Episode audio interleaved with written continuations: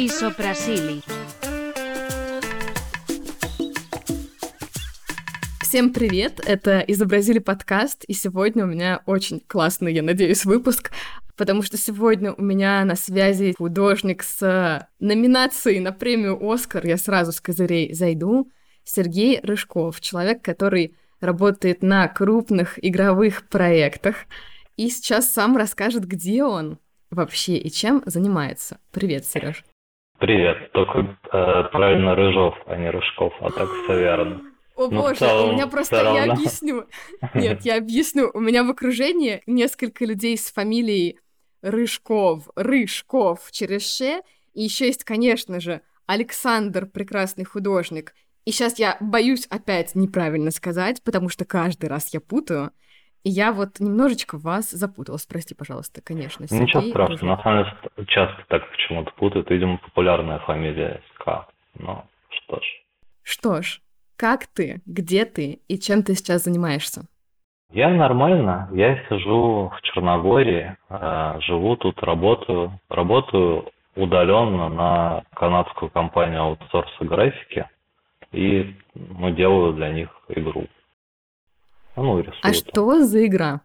Ну, я не могу это называть, да, из-за НДА, но это очень известная, ну, типа известная в мире серия, да, то есть, наверное, в пятерку самых популярных серий игр в мире входит. Можешь ты как-то намекнуть, что это хотя бы за жанр? И что ты там делаешь? Окружение, персонажа? AAA шутер, а, а я делаю для него, я рисую маленькие иллюстрации, которые будут использоваться игроком в кастомизации своего персонажа.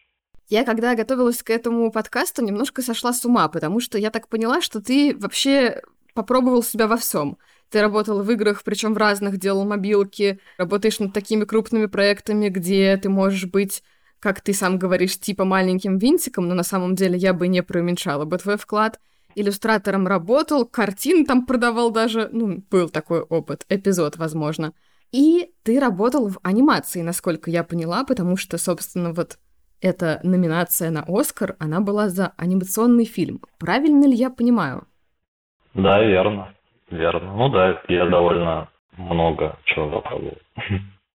Давай, может быть, попробуем с самого начала рассказать, как так получилось, тем более, что история твоя не самая типичная. Как правило, люди, которые ко мне приходят, начинают рассказывать с детства. Ты не рисовал с детства. Да, я не рисовал с детства, и мне кажется, что у меня нету каких-то э, талантов к рисованию. Может быть, каким-то некоторым аспектом есть, то есть чувство цвета и, может быть, живописи, но не факт. Но на этом все. Вот, но я в детстве, в принципе, занимался творчеством. То есть, ну, я всякие там придумывал настольные игры, там, не знаю, писал рассказы, стихи, делал всякие какие-то дизайнерские обложки для своих музыкальных м, библиотек. Короче говоря, я всячески копался с разными штуками. Вот, кроме того, ну, у меня был некий некое преимущество над другими людьми в плане освоения графических редакторов и вообще компьютера, потому что мой отец занимался электроникой и компьютерами, и у меня компьютер был очень с раннего детства, когда его почти ни у кого не было в стране, в России в смысле. Вот, не буду даже говорить, какой год. Ну и плюс я рано начал копаться в графических редакторах, потому что так забавно совпало, что моя мама работала в патентном бюро, она занималась коррекцией переводов изобретений, а в изобретениях, как известно, есть чертежи. И эти чертежи при патентовании тоже нужно переводить. И это нужно делать ну, в каком-то графическом редакторе. И я помогал ей с этим. И тогда освоил какой-то первый графический редактор. Это было тоже давно. Сначала заменил пару букв, а потом и 3D-шить начал. Ты же, получается, из 3D-шников в живописцы. Это вообще что такое? Это законно? Ну да, да, я начал в 13 или 14 лет копаться с тре- с трехмерной графикой. Честно, не помню, что меня на этом... нат- А, ну хотя, в принципе, понятно. Я просто... а, смотри, для понимания, да, я сказал, что я занимался творчеством. На самом деле, большую часть детства я провел, читая книги и играя в компьютерные игры. То есть это составляло 90 там, процентов моего досуга. И в целом предопределило мое будущее в том плане, что, ну, знаешь, так часто бывает, что мы любим в детстве, то мы и потом продолжаем любить и вообще черпать оттуда какие-то силы. Поэтому, в принципе, по большому счету, я сейчас занимаюсь тем же самым, только разве что, ну, играю я гораздо реже, но книги читаю часто. Возвращаясь к 3D, ну да, наверное, наверное, так как я играл в игры, то тема графики была мне как-то интересна. И я начал копаться в 3D. Соответственно, в то время уже были 3D-программы, типа 3D Max, и причем даже ну, не первой, не второй, не третьей версии. И я находил, ну, э, туториалов, всяких обучающих материалов было мало, в ходу были книги. То есть я покупал книги по 3D Max и копался с ними. И, соответственно, начал делать какие-то работы, и тоже уже были ресурсы, на которые можно было их выкладывать и что-то я там начал выкладывать. То есть я делал какие-то иллюстрации вот в 3D, ну, будучи подростком, получается. Сейчас, конечно, это немного безумно звучит 3D э, по книге изучать, но раньше это было прям ок. Причем даже ну, до да. относительно недавнего времени были какие-то норм книги. Ну да, да, да. Как ты начал рисовать тогда, расскажи. Я... Дело в том, что в какой-то момент ну, мои занятия в 3D немного застопорились, в том плане, что моделить мне прикольно, а то, что дальше, мне не прикольно. И потом по книгам, будучи ребенком, было довольно трудно в этом всем разобраться. Тем более, что там, честно говоря, сама понимаешь, что раньше технологии были сложнее и тяжелее в восприятии. То есть получить э, какую-то ну, 3D-иллюстрацию хорошего качества, ну, для этого нужно было очень сильно хитриться. Конечно, тогда были мастера, был такой динозаврский сайт, который вроде до сих пор существует, Render.ru. Есть, есть. Да, да, да. Вот, короче говоря, люди делали там очень впечатляющие штуки. Вот, но для меня это было сложно, и я как-то в какой-то момент подзабил на это дело.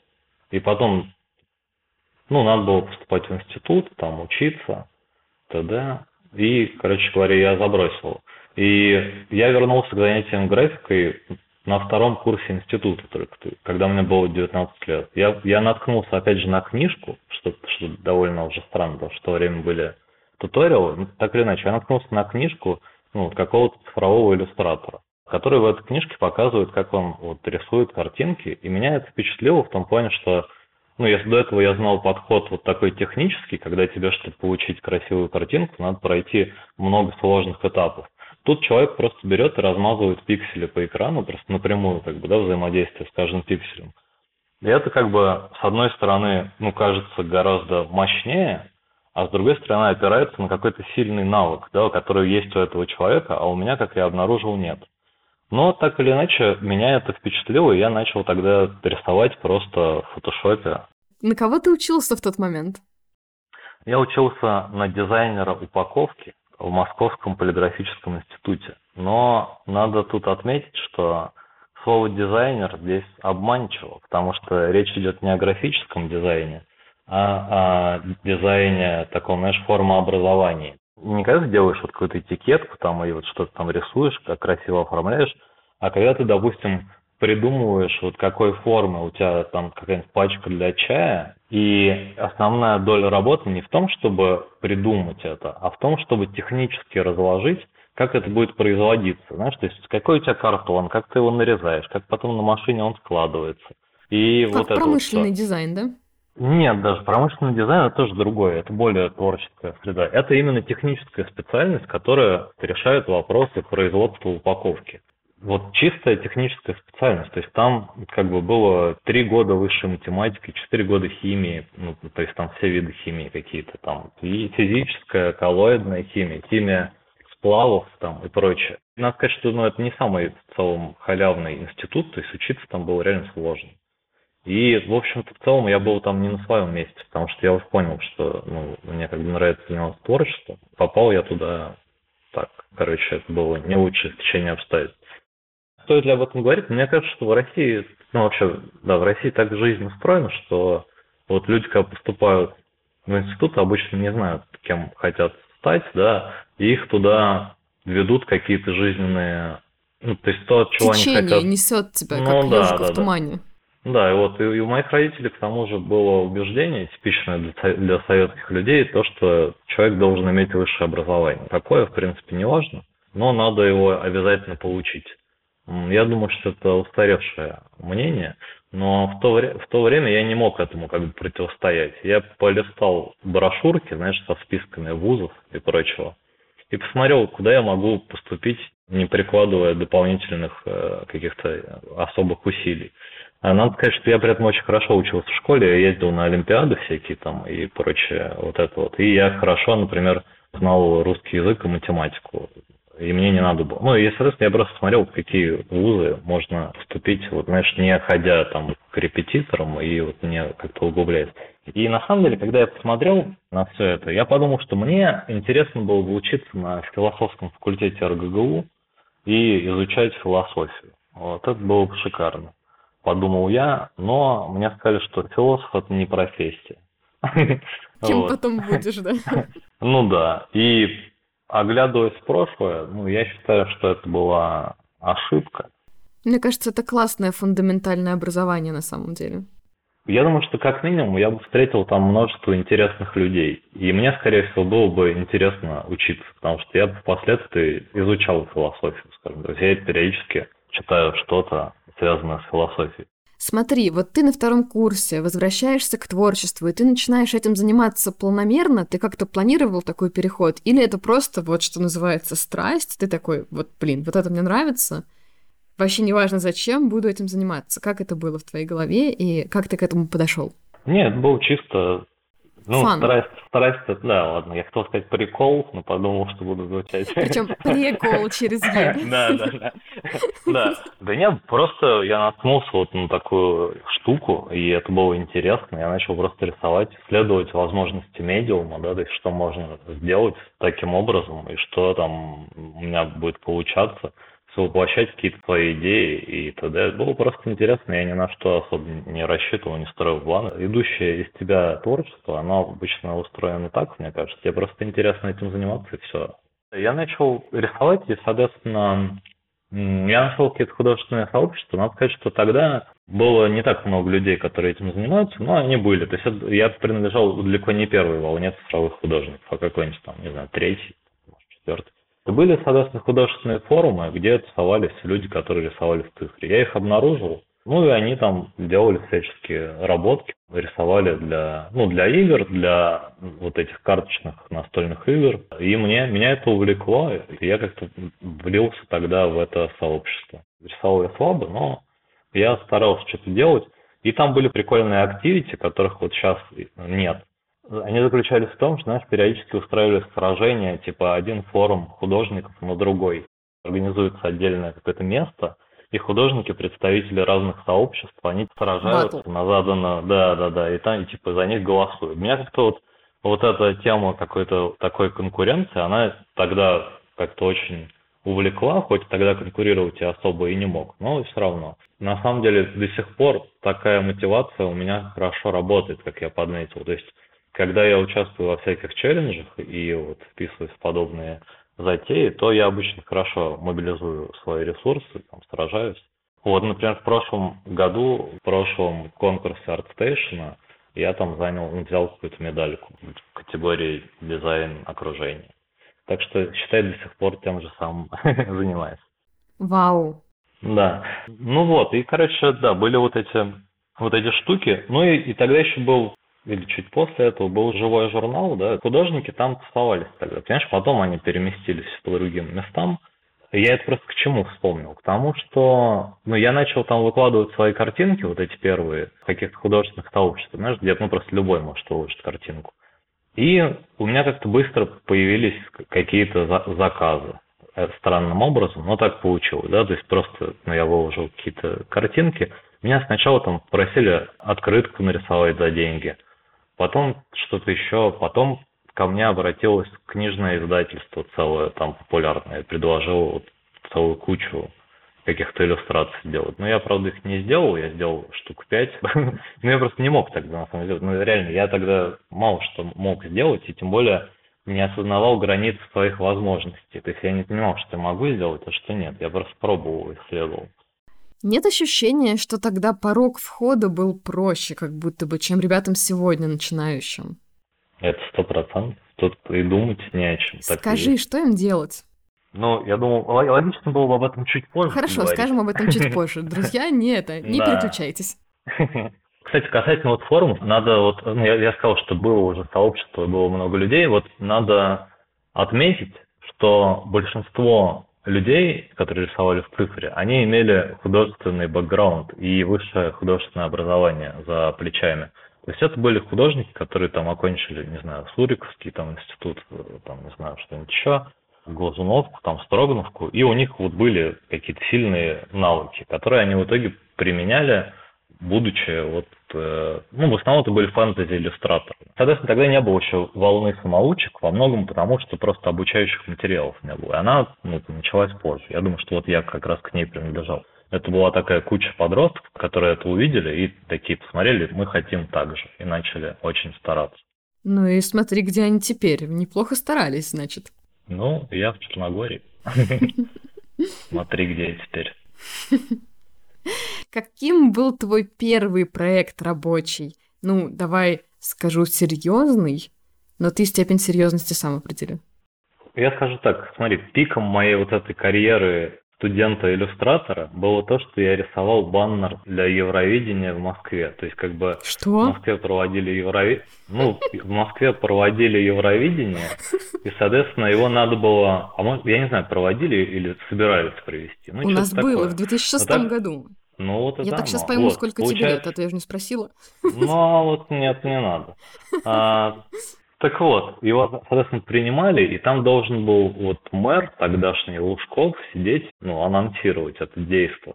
И за спиной у этого мэра у него был 9-метровый баннер с красотами Москвы. Вот этот вот баннер ну, делал я. На самом деле, это была тоже на редкость дилетантская работа, но, но как, сейчас бы ее с успехом выполнили нейросети. Как это вообще ощущалось? Да не знаю. Знаешь, на самом деле есть вот есть такие события в жизни, которые что-то меняют. Например, например, ты, ну ты художник, и, допустим, вот нашел первую работу, но там тебе не нравится то, что ты делаешь. Ты рисуешь иконки с механизмами, а ты не любишь ни иконки рисовать, ни механизм. И в итоге у тебя еще и портфолио только из иконок и механизмов. И ты оказываешься в этой некоторой Порочный круг. а, ловушки, точно. Потом случается, по-хорошему, должно случиться некое событие, когда ты выходишь из этого порочного круга. Вот это событие, оно меняет жизнь. А то, что ты, э, про, про что ты меня спросила, это мою жизнь никак не изменило. Что вытащило тебя? Смотри, Из порочного смотри, круга. погоди. Я хотел сказать, смотри, я, так как ты ведешь этот подкаст в таком позитивно-дидактическом ключе, то есть пытаешься Спасибо, я А, добавлю это в описание. Да. Пытаешься как бы принести какую-то пользу и мудрость людям. Я вот изреку такую вещь. Мне кажется, я даже практически уверен. Ну, вообще, э, разные этапы карьеры имеют свои сложности.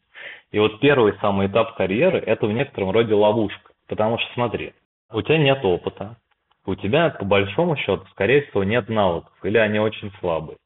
Таким образом, у тебя нет особого выбора. То есть ты хочешь работать в этой среде и хватаешься за первую попавшуюся работу. Как правило, эта работа плохая. То есть на ней не уважают твой труд, не ценят. Ты не можешь себя в ней полностью реализовать, потому что, скорее всего, она тебе не максимально подходит, потому что выбирать ты не можешь. И тебе за нее платят мало денег. А еще бывает, что не у кого учиться на такой работе, что самое страшное. Да, да. Ну, так мы сейчас пока говорим про иллюстрацию вообще, то классический фрилансер-иллюстратор, ну, он сидит просто дома и рисует, а ему учиться действительно ну, так не около, если речь об обучении у коллег. Получается, это некоторая ловушка, и, и в ней можно находиться долго, потому что, на самом деле, чтобы делать хорошие штуки, недостаточно только того, чтобы ты был талантливый и умелый. На самом деле, надо, чтобы то, ну, тот запрос, ну, в смысле, то, что тебе надо делать, тебе подходило. И те люди, с которыми ты работал, тоже тебе подходили, то есть вы друг друга понимали, они были этичны там и так далее. И это крайне редко происходит в начале карьеры, когда ты э, еще и не можешь выбирать. Поэтому это такая ловушка, и первое, что нужно сделать, это из нее вырваться. И причем это касается, вот, да, мы сейчас говорим про иллюстраторский период моей карьеры, но это касается любой художественной карьеры. То есть любое начало для художника обычно выглядит так. Соответственно, нужно из этого вырваться и Мне кажется, что чтобы это сделать, нужно просто очень-очень стараться, да, то есть делать вот в рамках того, что ты делаешь, пытаться прыгнуть выше головы, сделать больше, чем от тебя ожидают, и в итоге выдать нечто такое, из-за чего к тебе будут обращаться другие люди, другие заказчики, и ты уже сможешь выбирать. И кроме того, рано или поздно должно получиться так, что ты сделал такую штуку, которую и тебе самому нравилось сделать, и она еще и получилась очень хорошо. Потому что иначе можно долго пребывать вот в этом порочном круге из плохой работы, людей, которые тебя не ценят, недостатка денег там и так далее. Соответственно, это первое такое препятствие крупное, которое надо преодолеть. Вот, я это переживал ну, во время иллюстраторской карьеры. Надо вообще еще оговориться, что иллюстраторам вообще тяжело. Да, то есть ты тут часто в своих подкастах упоминала нейросети, и вот, ну, я в целом спокойно довольно отношусь к этой теме, но мне кажется, что они сильнее всего ударили по иллюстраторам и по художникам инди-игр, потому что просто там и так было мало денег, да, то есть и так издания, вот всякие там, не знаю, журналы там и прочие, они не очень-то хотели или имели средства на иллюстраторов, а теперь, когда они могут э, воспользоваться Midjourney и тогда, да, и так далее, и получить что-то и сразу себя запостить, то им легче делать так. Поэтому, ну, часто, знаешь, да, кризисы ударяют, ударяют по самым незащищенным, и в данном случае вот, иллюстрация – это такая работа. Вот, еще хотел бы добавить такую штуку, что мне на самом деле не нравилось быть иллюстратором, потому что там очень много переговоров с заказчиками, и то есть это каждый раз новый заказчик, с которым тебе надо находить общий язык.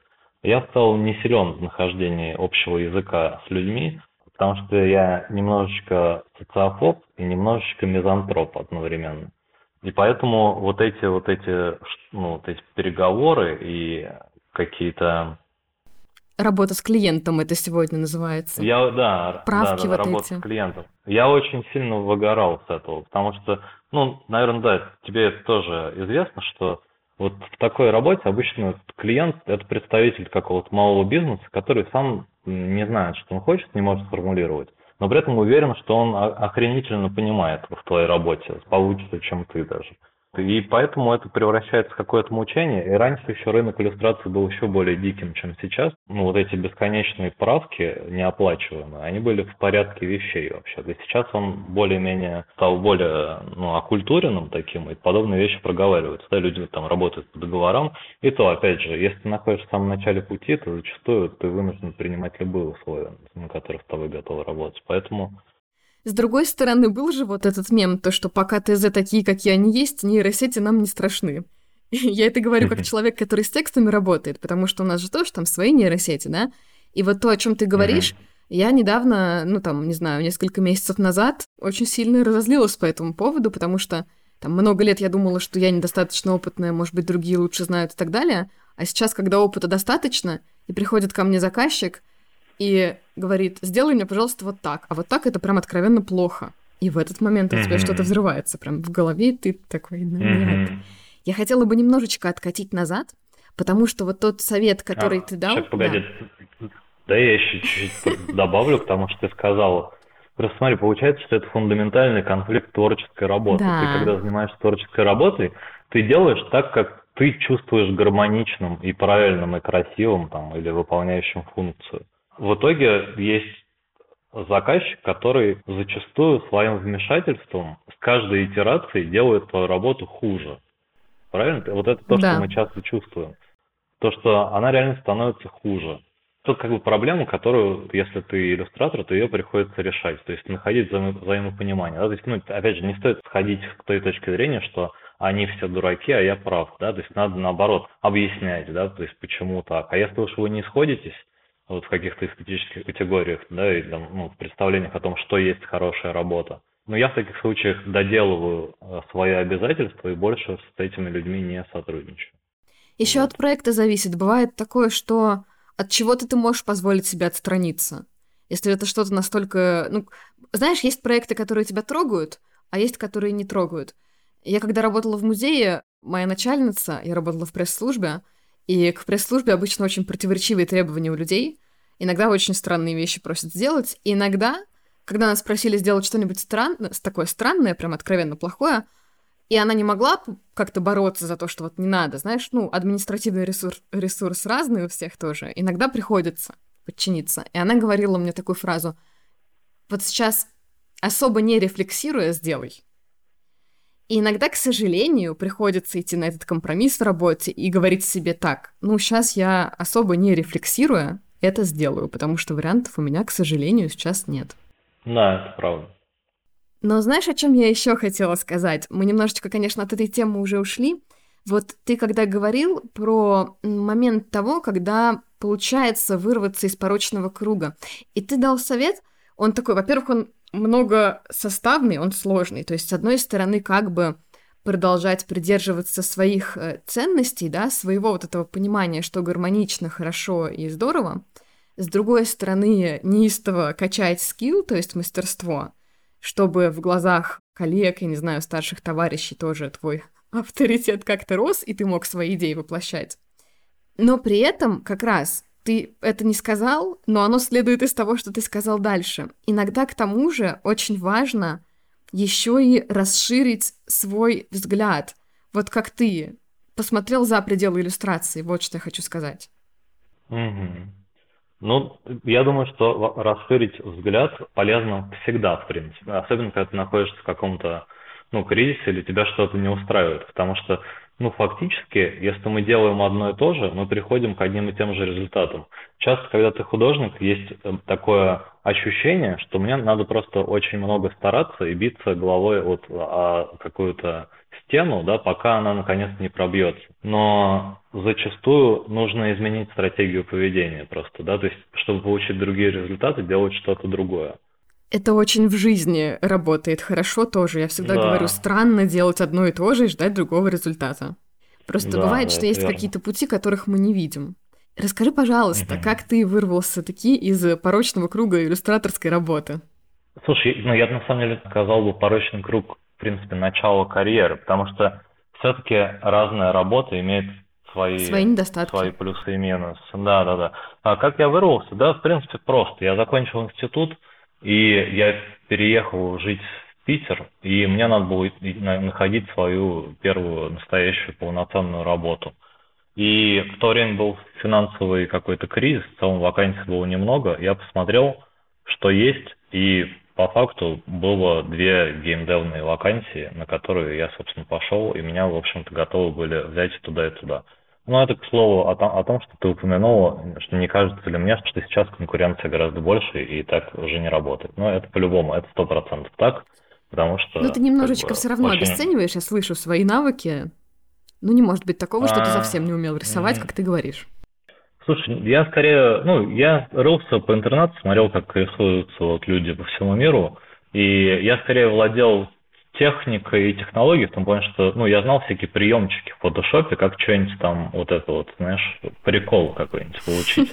Но у меня как раз не было базовых художественных навыков, типа композиция, рисунок и прочее. То есть они были крайне слабые. Соответственно, у меня было просто ну, какое-то, возможно, зачатки чувства цвета, владение инструментом, то есть вот именно фотошопом, ну и, и в принципе игровой бэкграунд, да, то есть так как я все детство играл в игры, я хорошо в них понимаю и в целом они мне нравились. Хотя надо говорить, что на самом деле в тот момент я так, так не чувствовал, потому что, знаешь, в какой-то момент как раз где-то на втором курсе института, там, ну, в общем, институте, я немного стал отрываться от того, чем я увлекался в детстве, да, то есть если в детстве я читал книги, но в основном это была фантастика, и играл в игры, по сути, и то, и другое это эскапизм, да, то есть это некие какие-то интересные миры, в которые ты убегаешь из ужасной реальности. И к тому моменту, как я становился уже более взрослым, я стал уходить от этого. Я начал интересоваться другими вещами. Я начал смотреть авторское кино и ну, читать другую литературу, да, то есть более взрослую художественную прозу и там и биографии. Посмотрел в лицо реальности, можно сказать. Верно, да, я осмелился посмотреть в лицо, в лицо реальности. И на тот момент у меня вещи, которые, знаешь, отражают реальность, да, и то, что важно нам в реальности, они казались мне гораздо более ценными, чем то, что мне было интересно раньше. И я на этой почве ну, стал немножечко отрицать и, и презирать свой предыдущий опыт. Сейчас со временем у меня это устаканилось. Я просто я по-прежнему читаю уже современную прозу и смотрю авторское кино, но я не склонен преуменьшать там что-то другое там, и критиковать. Но на тот момент у меня было такое как бы движение души, что я на самом деле не хочу работать в играх, потому что ну, в игры я уже наигрался. Слишком много я на них типа потратил времени, это было время в никуда и т.д. Но так выбора особо не было, как я сказал, было две вакансии, то я попал в игровую студию. Это было в Питере на Васильевском острове, и я там работал некоторое время. По карьерным вот этим этапам мне понравилось, как ты назвал первый. Мы можем прям так на блоки и делить. Каким был следующий этап, вот если обобщить тогда, не по студиям идти, допустим, а вот по каким-то твоим да. этапам? Да нет, даже могу сказать конкретно, просто потому что это забавно. Короче говоря, через полтора года работы в этой студии я понял, что хватит с меня такого дела, я пойду лучше обратно добиваться успеха как иллюстратор. Это шок-контент. Неожиданный поворот, да. Plot twist. Вот что хорошего в работе иллюстратора, то что для иллюстратора важно, чтобы у него был свой изобразительный язык, да, типа своя стилистика, и, ну и по-хорошему своя тема для разговора. Ну, но это не обязательно. Но так или иначе, вот эта сам, сама уникальность изобразительного языка является самым важным для иллюстратора и поощряет. Мы сейчас называем это простым словом «стилек». А, в игровой индустрии дело обстоит не так абсолютно. То есть, как бы в инди-играх сейчас, да, уникальная стилистика важна, но и то, как бы инди-игры делаются коллективами, соответственно, стилистику задает, ну, как правило, один человек. А вот в этом большом взрослом геймдеве, то есть в больших студиях, либо вот там во всяких мобильных там больших студиях, там никто не только не, не ждет от тебя уникальности, но вообще не приветствует, потому что не нужно это никому. Ну а мне хотелось, чтобы, чтобы у меня были мои собственные какие-то приемчики, находки, чтобы я не был одним из там миллионов таких же, ну не миллионов, но десятков тысяч людей, которые также рисуют. Тут либо ты просто попадаешь в какой-то проект, который прям в твоей стилистике. Вот у нас был эпизод, послушайте, если вы не слушали, с Женей Черновой. Она работает как раз в игровой студии. Но там проект попался uh-huh. ей, который просто, я не знаю, она в его стилистике или он в ее стилистике, но это вот прям матч. Да, я слушал этот подкаст, я тщательно готовлюсь ко всему, я вот послушал все да. подкасты. Все? Да. Мне нужно было, чтобы ты поговорил немножко и так э, подрасслабился. И, и увидел, что я готовилась к интервью вообще. Хитрый интервьюерский штук. Ты готовилась, конечно, но ты, получается, готовилась по самому первому выступлению, которое у меня было. А... Какое нашла? Какое нашла? Там можно было найти мне еще было... парочку более поздних. Ты мне сейчас все сам Ладно. расскажешь. Ладно.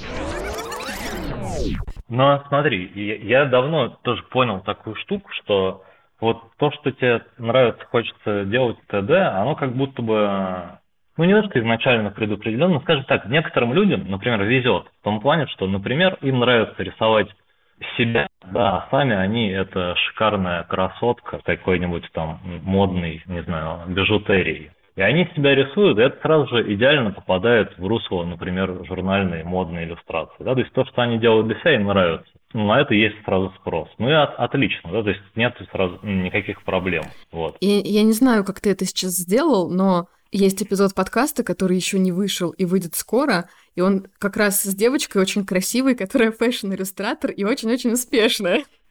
Ты прям ну предсказал следующий эпизод сейчас. Да.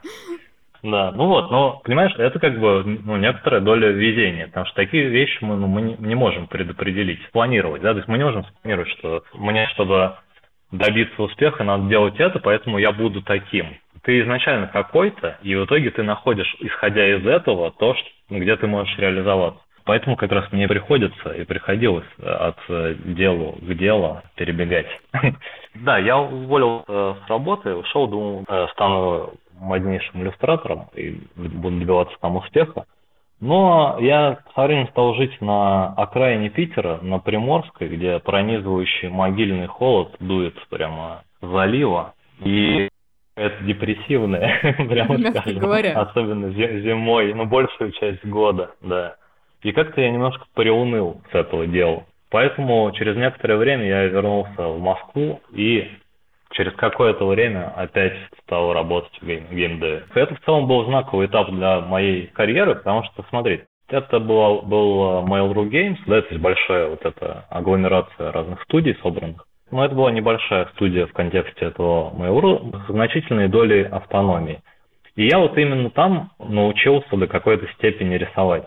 И я за это на самом деле благодарен. Я знаю, что люди, о которых я скажу, не вряд ли послушают это, но я благодарен лично Константину Брысину и Илье Комарову, которые были моими начальниками, ну, типа начальником арт-директором в Мейле тогда, потому что они мне давали развиваться. Понимаешь? Ну, то есть там ко мне хорошо относились и не давили, не заставляли всячески там выбивать KPI астрономические. Тут надо говорить, что, понимаешь, бизнес так устроен, что, ну, а игровая индустрия – это бизнес. Ну, ему обычно очень все равно, что там внутри себя думает сотрудник. И надо добиваться максимальной прибыли какой-то. Ну, сейчас, понятно, часто в наше время озвучивают, что надо, чтобы сотрудник был доволен, и его личные там цели тоже да, как-то преследовались, удовлетворялись. Но на самом деле, по факту, до этого дела доходит мало. И обычно когда ты работаешь в игровой индустрии, тебе надо просто выдавать кучу продуктов. У тебя есть какая-то работа, она измеряется в каких-то единицах, ты рисуешь там такие-то штучки, и от тебя надо, требуется нарисовать миллион таких штучек. Но мои личные цели, они зачастую не совпадают с целями корпоративными. Мне может быть прикольно нарисовать первые 15 штучек, а вот потом оставшиеся там 900 тысяч 999 и 5 десятых мне уже не, ну, не так прикольно делать. И тут, да, назревает некий конфликт. Так вот, там вот эти ребята, с которыми я работал, они давали мне развиваться. В том что они не стояли у меня над душой, не говорили постоянно там что-то делать там другое, переделывать там или выдавать больше и т.д. И я как бы был более-менее свободным в каком-то плавании, и поэтому я там активно очень развивался. Тут еще надо добавить, что, знаешь, на самом деле люди, с которыми я когда-то работал, скорее всего, ну, будут отзываться во мне как о очень странном человеке. Потому что я был увлечен, одержим одной только мыслью, как бы мне научиться рисовать. И ну, мною двигала вот такая одержимость того, что я должен добиться нужного уровня мастерства. И я ради этого дела вел довольно специфический образ жизни, в том плане, что я постоянно ночевал на работе, например, и я постоянно оставался на ней на выходных. И я там рисовал. При этом я не всегда делал работу, понимаешь? То есть, то есть то, что я там сидел и рисовал, это не значит, что я выдавал астрономические какие-то вот эти показатели исполнителя. В контексте работы я был сконцентрирован на том, чтобы выдать очень хорошее качество в своем представлении. То есть это не то же самое, что принести максимальную пользу компании. Это у меня было представление, что я хочу, вот, чтобы было классно. И я переделывал бесконечно, пока у меня наконец-то не стало получаться так, что я посчитал бы, что окей, в рамках этих задач я, наверное, лучше не смогу. И, соответственно, вот было такое время, оно было плодотворное, потому что за это время я действительно многому научился, и потом уже я как бы опирался на этот опыт. То есть, то есть, например, вот то, что ты упоминал, у меня была номинация на Оскар, да, этот проект был после того, как я уволился с этой работы. Фактически я тогда был на пике, ну, на первом пике своих возможностей как художник, благодаря той работе. Мне кажется, что да, нужно немножечко здесь резюмировать. Очень мудрое и грамотное руководство у тебя было, которое выбрало просто наилучшую стратегию в этом смысле. И я пока слушала тебя, поняла, что, наверное, у тебя просто откуда все эти разговоры, что там, ух, я так плохо рисовал, не умел рисовать, я поняла, у тебя просто очень высокая планка. На кого ты ориентировался и на кого ты ориентируешься сейчас? Да, у меня, у меня высокий уровень самокритики, да, но это у всех людей индивидуально, и мы это не можем изменить, это из детства растет. А что касается на кого я ориентировался, смотрите, мои ориентиры менялись по ходу дела, да, то есть когда я только нашел вот эти форумы, мне там, допустим, нравились какие-то местные вокальные художники, но я при этом не понимал, например, того же Крейга Маллинса. Да, Крейг Маллинс, может, ты слышал, это такой отец цифровой живописи, который вот первым стал использовать Photoshop в такой живописной манере. Вот, я так, в начале пути я даже не понимал, в чем прикол. Как бы для меня это было просто непонятно. Но люди, которые как-то более четко скучно, скажем так, рисовали, они, как бы, я, их я понимал. Но эти ориентиры менялись. Там, вот когда я работал на этих геймдевных работах, для меня ориентиром было то, что делали вот ребята из Allods Team, там были сильные художники в Нивале, да, есть такая, была такая студия Нивал, которая потом разделилась. И там сидели сильные художники, например, Виктор Титов, да, и там арт-директором был Виктор Сурков, и ну, они делали очень сильные штуки. И в контексте гейм, геймдева, где надо было делать дизайн, вот пока мне надо было делать дизайн персонажей, я смотрел на них, допустим. Потом на меня сильное влияние оказал Иван Соляев. Заметная личность в этой художественной среде, который реально, ну, это реально очень сильный художник, который очень хорошо тоже реализовался со временем. Потом вот я открыл для себя французских художников анимации, их там целая куча. То есть там Александр Дебуа, Арельян Предаль, Дензиус Пьер, там их много. Для меня это значимые ориентиры, то есть это уже такая сильная стилизация, но они мне нравятся до сих пор. И во многом я как бы изменил в какой-то момент своей вот, ну, практики в их сторону. Я увела тебя немножко от темы как раз в момент, когда мы подобрались к пику, первому пику твоих, как mm-hmm. ты сказал, творческих возможностей. Давай, наконец, расскажем нашим слушателям об этом проекте, который я несколько раз упомянула, за который ты получил номинацию на Оскар. Что это был за проект? Как ты туда попал? Как тебе над ним работалось? Как все это было mm-hmm. вообще? Да. Ну, слушай, это, это короткометражная анимация, которая была сделана эксклюзивно для BBC. Формально она английская, то есть как бы она английская, но команда там была интернациональная называлась Revolting Rhymes. На русский вроде была переведена как «Хулиганские сказки». Ну вот, соответственно, она взяла номинацию на Оскар за 2017 год, получается. Что касается того, как я туда попал, смотри, тут совпали две вещи. Или даже три. Первое, на этом проекте ну, работала очень сильная команда, и там работало несколько сразу вот этих французов, на которых я ориентировался как раз в тот момент. То есть в тот момент для меня, ну, как бы я изучал их технику, мне нравилось то, что они делали. И они работали на этом проекте в Берлине. И один из них покинул этот проект по каким-то причинам, и ему нужно было найти замену. Это был вот Александр Дебуа, также известный как Зедик. Вот. И это тоже художник, который оказал на меня влияние как раз в тот момент. Соответственно, я в тот момент делал нечто, ну, по, во многом похожее на него. И в целом, на самом деле, я обладаю ну, набором компетенций там и, не знаю, сильных сторон, похожих на него. То есть, ну, тоже там внимание к цвету и какая-то свободная манера. Вот. И второй момент, без которого этого тоже не было, в этой команде уже работала девушка Надя Мир, с которой мы были знакомы по наброскам в Москве. И, соответственно, она знала о моем существовании и что я в целом могу эту работу потянуть. И, наверное, ну, она меня в числе других кандидатов, которых они просматривали, посоветовала на этот проект. Соответственно, вот эти две вещи совпали, и так как вот я пришел на замену Александру, то, ну, действительно, я довольно успешно справился тем, что, теми задачами, которые там были. То есть ты буквально попал на проект с такими крутанами. Ну, слово да. кумир, наверное, не то, но то есть вот ты взял людей, у которых ты учишься, и пошел с ними работать. Да. Это же очень круто.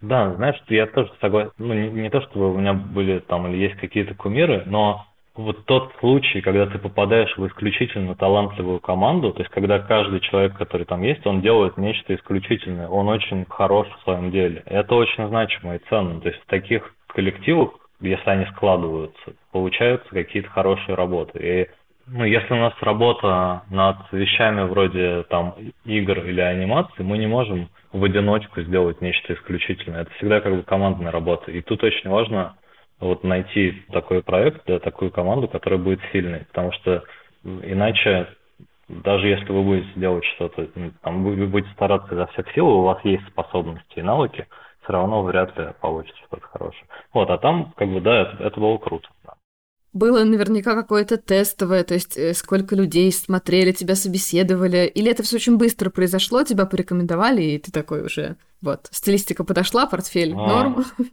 Слушай, я не помню, было ли тестовое, но да, они действительно искали быстро, да, то есть они уже доделывали вторую, ну или делали вторую часть, там две короткометражки были, я, соответственно, работал над второй. И я как-то быстро начал работать, да, я там делал сначала матпейнты, потом цветовые ключи, а потом фаны. Вот, ну, рисовал.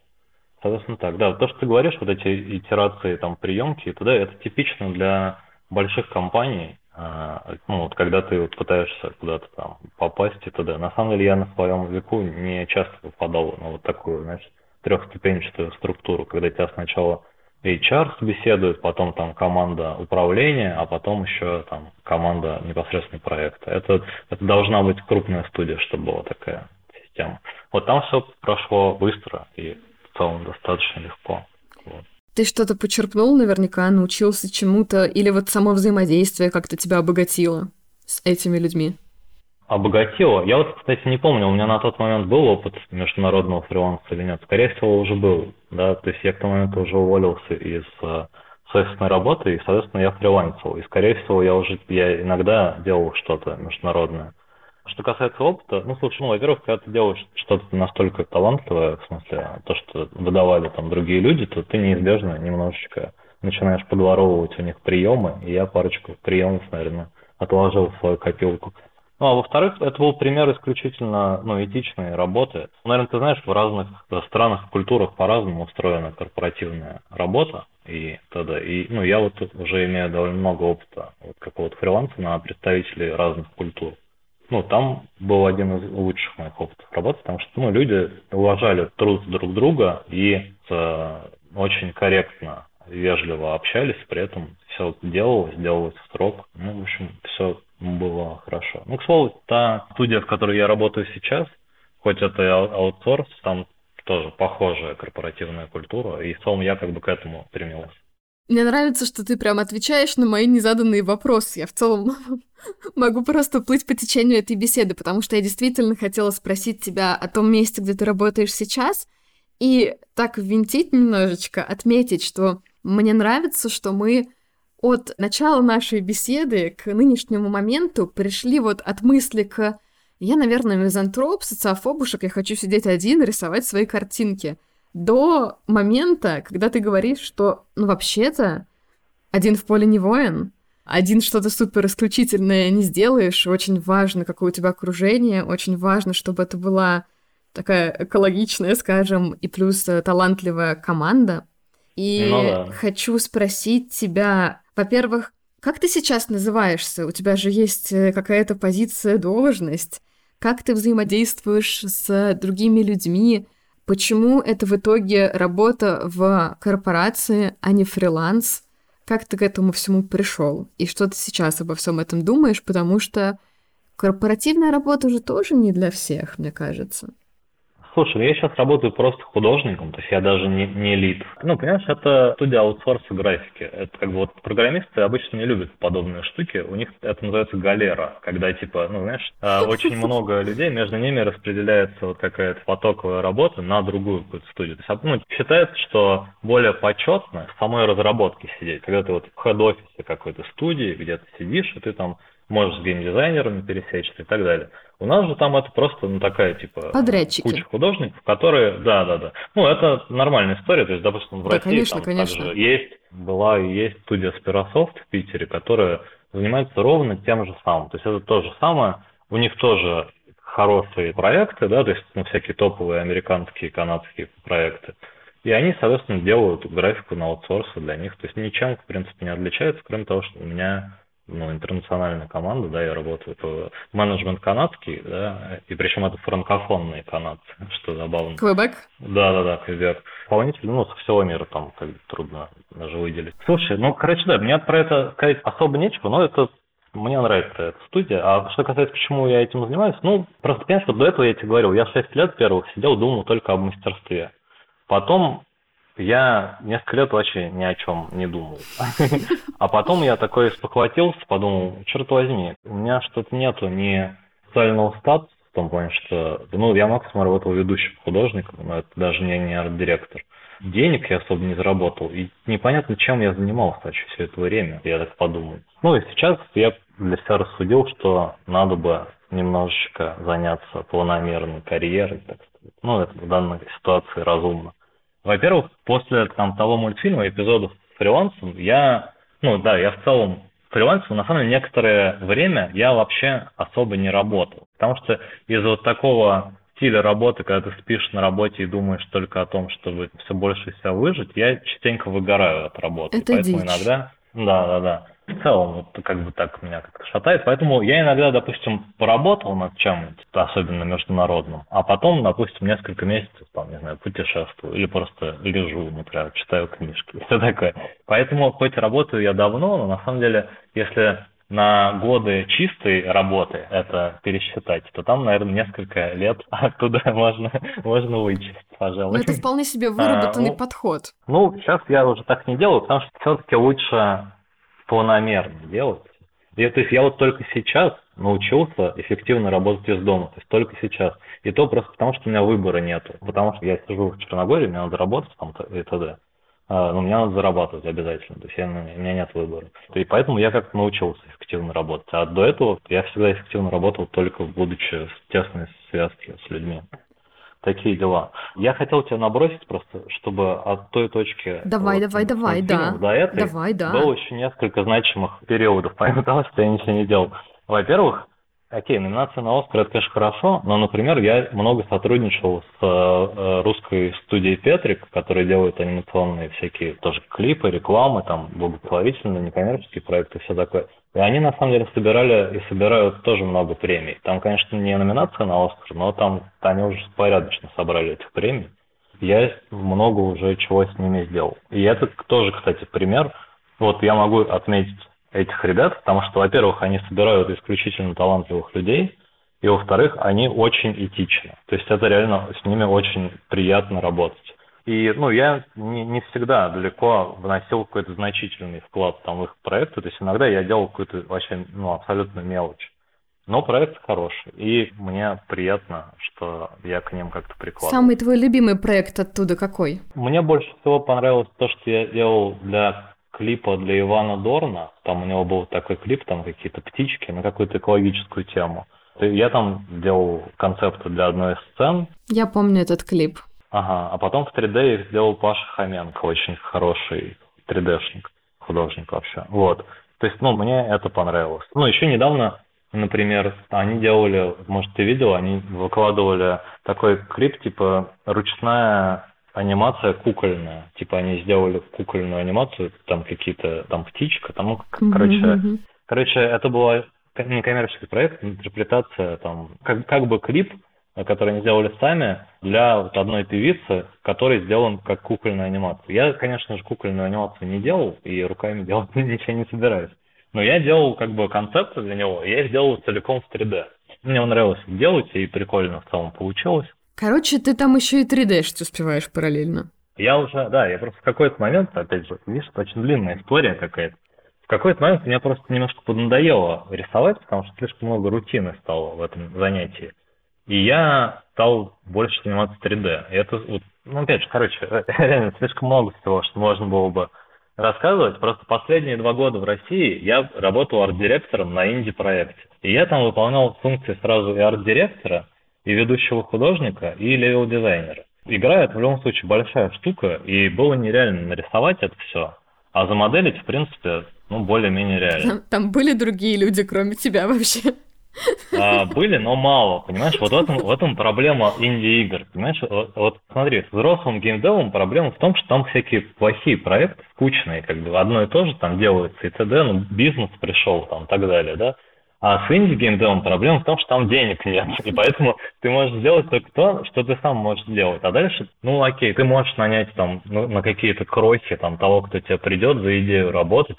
Но вы в любом случае не покроете все компетенции, которые вам надо. Поэтому это будет немного дилетантская поделка. Как я обычно говорю, мы живем в мире победивших цифр. Ну да, к сожалению, да. Ну, я в какой-то момент вот решил, что надо мне идти за большей свободой выражения в инди геймдев, это тоже вот случилось после того, как я уже уволился из офиса предыдущего. Я познакомился с геймджемами, а геймджемы это считает вход в инди-разработку. То есть это как бы такая затея, когда вы собираетесь за пару, там, за несколько дней делаете игру. И это было очень прикольно, для меня это было прям глотком свежего воздуха, потому что это истинное творчество. Это Там типа как хакатоны для геймдизайнеров, да? Да, да, да, да, хакатоны для разработчиков игр. И это было реально классно, и мы сразу сделали там, я сразу присоединился к какой-то сильной команде, и мы сделали какую-то маленькую игру, которая получила большое внимание там сообщества. И для меня это было реально каким-то глотком свежего воздуха. Я потом раз за разом продолжал участвовать в этих гейм, геймджемах, И из геймджамов логично, что ты начнешь делать полноценную какую-то игру, понимаешь? Да, Потому да, что... да, все к этому идет, получается. К этому, да, как-то постепенно сошел. То есть в какой-то момент я... Вот смотри, мне в играх еще... Вот ты говоришь, у меня есть номинация на Оскар. Верно, есть. У меня также есть, получается, вот эти петрикские проекты, они тоже кучу наград собрали. Но в основном я работал над играми. И это меня, это мне просто взрывает мозг. А игры что-то, что-то каких-то значимых игр у меня в портфолио нету. Не, я даже не про то, чтобы награды там у них какие-то были, а про то, что вообще, чтобы это были какие-то более-менее известные игры. Почему так получается? Скажи-ка мне. Это странная, странная история какая-то. И я думаю, что, ну, короче, мне надоело, что я вкладываюсь во что-то, а оно не оказывается реально сильным. Хотя, ну, мне кажется, что Понимаешь, я просто одинаково работаю над играми, над анимацией, над чем угодно. Я всегда стараюсь. И я тебя странно, очень понимаю. если я там стараюсь, и это приводит к хорошим результатам, а там что-то не привело. Наверное, что-то в другом месте не так. Ну, хороший вывод, потому что многие люди начинают думать, что-то со мной не так. Вот не надо нам тут ну этого. Верно, верно. Я подумал, что вот у меня отличная возможность сделать, наконец, что-то хорошее, потому что сейчас мне никто не будет говорить, как рисовать. Я могу сделать уникальную стилистику и могу сделать не чистую эскапистскую поделку, да, типа кликай туда и получай дофамин, а что-то более-менее интересное, Потому что идея, которая была вот у, у чувака, который всех собирал, это история маленького человека во время Второй мировой. Ребенок, который переживает вот какие-то тяготы э, лишения в такое время, и, соответственно, ну, как бы должна была быть не, не полярная история, типа одни плохие, другие хорошие, mm-hmm. да, чтобы это не было пропаганды, а как бы какая-то такая гуманистическая история про маленького человека, ребенка, затерянного в такое время и страдания, скажем так. С одной стороны, отличная штука в том плане, что я не ограничен вообще в выразительных средствах, могу накрутить уникальную стилистику, чего я хочу и чего, на что не было, нет спроса во взрослом большом геймдеве. И еще и тема, как бы, которая у меня резонирует, которую я считаю важной, подходящей. Сейчас такую игру выпускать, это, конечно, тонкий лед. Слушай, это очень тонкий лед. Из-за этого издатель, которого мы нашли, который финансировал разработку, он отказался сразу, там, после Могу февраля. его понять. Как да, да, да. Но ребята в итоге нашли нового издателя. И в итоге это дело, оно как-то продолжается. Хотя в целом игра вроде как готова там давно. Я же, ну, я же из этого уволился, да, то есть там полтора года назад, и тогда игра была практически готова, за исключением там ну, мелочей. Но до сих пор вот она не, не выпущена. Мне кажется, что они ждут удобного момента, может быть. Ну, может быть, нет, не знаю. Ну, так или иначе. Так или иначе, Будем конечно, следить. в процессе, ну, если что, зачем следить, игра называется Torn Away. Я много получил из этого опыта. В основном то, что я стал почти полноценным 3D-шником. вот. Даже не столько арт-директорский какой-то опыт, а то, что я делал так много 3D, в итоге меня это немного освободило, потому что рисование для меня на, том, на тот момент стало довольно много рутины, которые, ну, я просто не хочу делать. Ну, понимаешь, то есть я могу придумать какую-то штуку, которую сделать мне хочется. Но конкретно делать, сидеть и часами двигать пиксели туда-сюда, ну, мне уже как бы лениво. И в какой-то момент я думал, что это реально проблема. В том плане, что, черт возьми, это моя типа профессия, я в нее вкладывался столько времени, и я уже ну, не могу этим заниматься так же, как раньше, когда я был увлечен.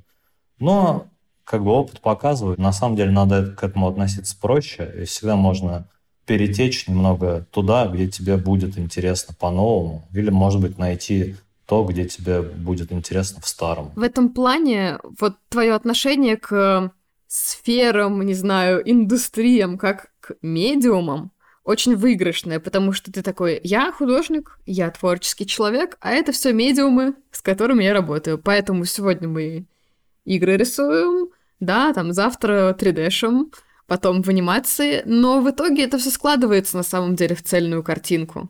Да, конечно, это же все, это все соседние штуки, на самом деле. Они опираются на исходные базовые предпосылки, скажем так, творческие. Но у тебя, я так понимаю, остался вот этот гештальт, что но в крупном проекте игровом все таки нужно принять участие, и ты пошел туда, где ты сейчас. Да, безусловно. Мне, мне не нравилось, когда я, допустим, путешествовал или с кем-то знакомился, меня спрашивали, чем ты занимаешься, я говорю, делаю игры, они говорят, о, а какие игры ты делал? Я им говорю, они такие, «А, наверное, никогда, никогда не слышали, это что за игры такие. Мне это не нравилось. Поэтому сейчас, наконец, первый раз в моей, в моей карьере будет игра известная, которую как бы я смогу назвать. Которую и... мы не называем.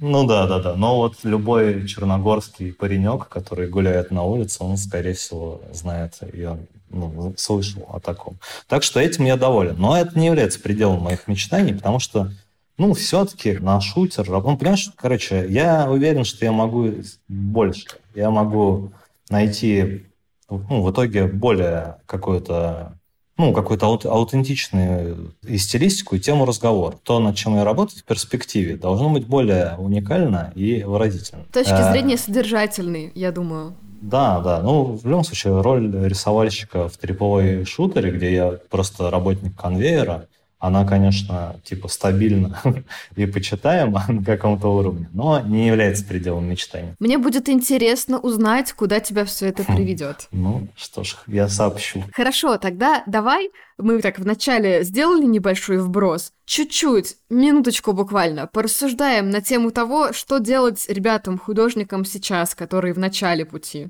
или в середине. Угу.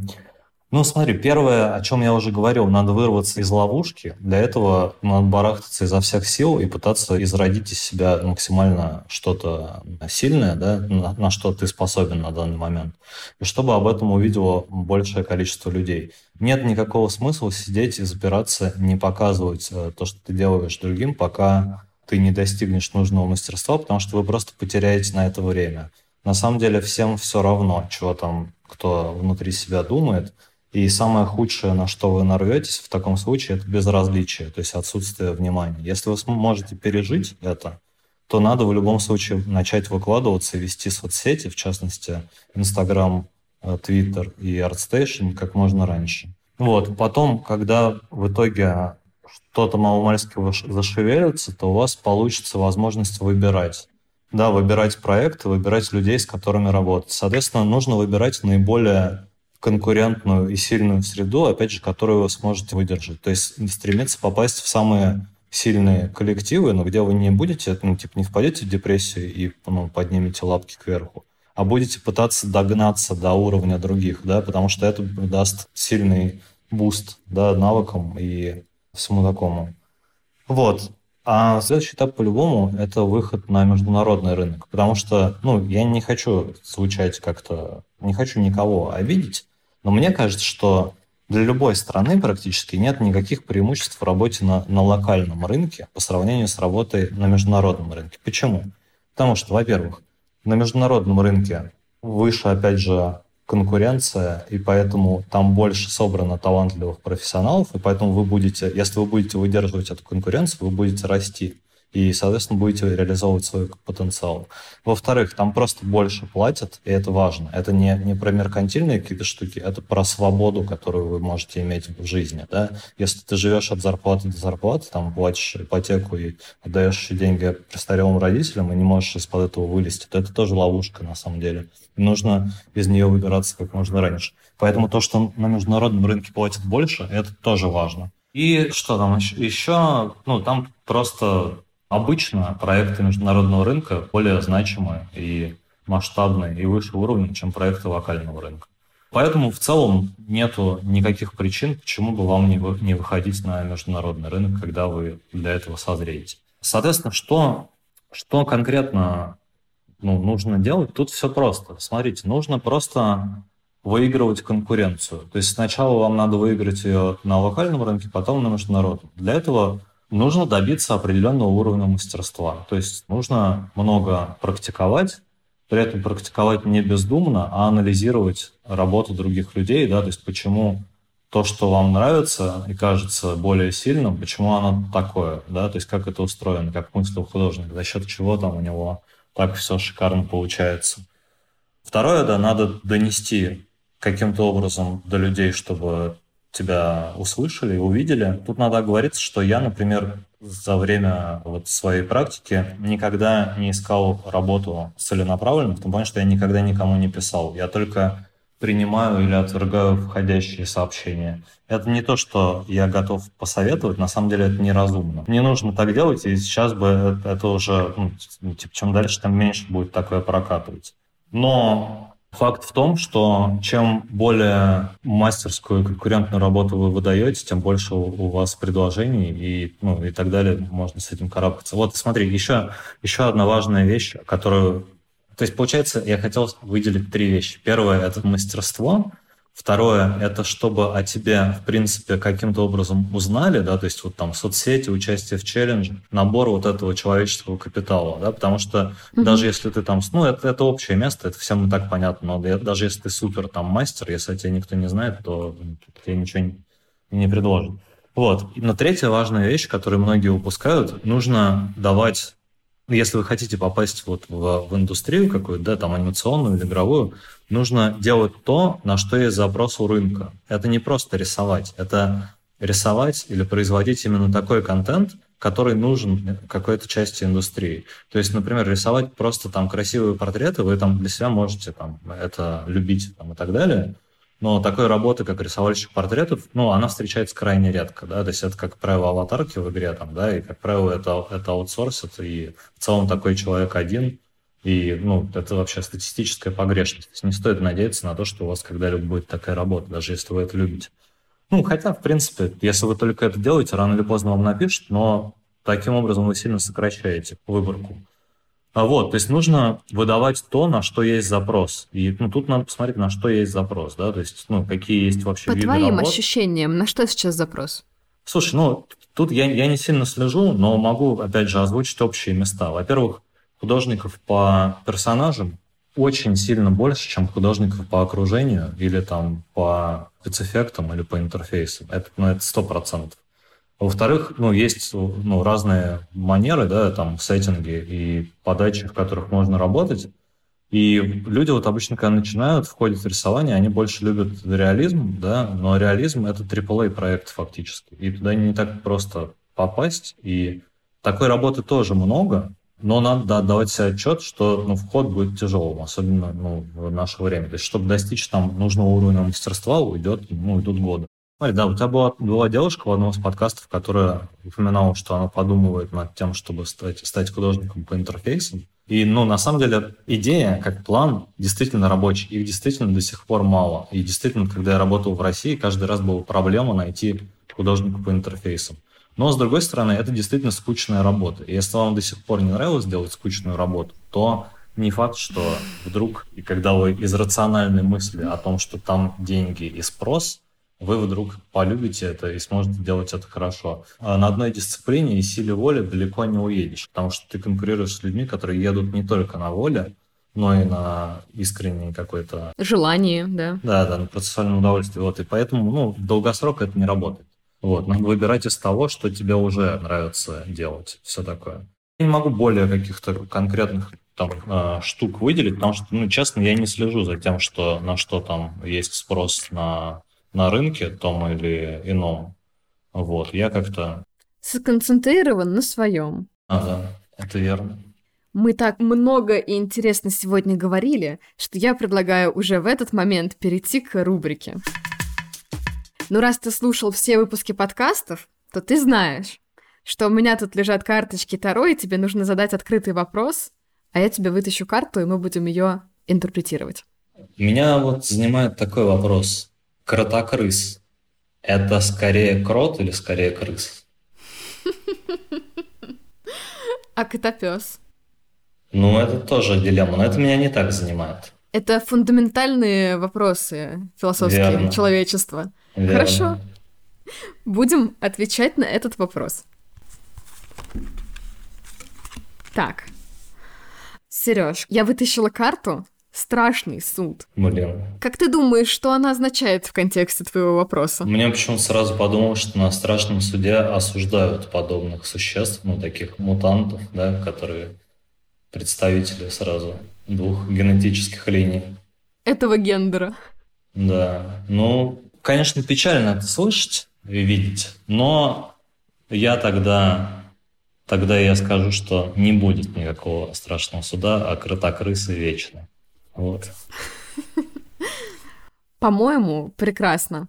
Друзья, спасибо, что послушали этот выпуск. Сегодня для вас изображали довольно долго подкаст Сергей Рыжов, я наконец-то правильно произнесла твою фамилию, художник, Игорь, 3D-шник, арт-директор, человек-оркестр, человек с номинацией на Оскар за короткометражный анимационный фильм.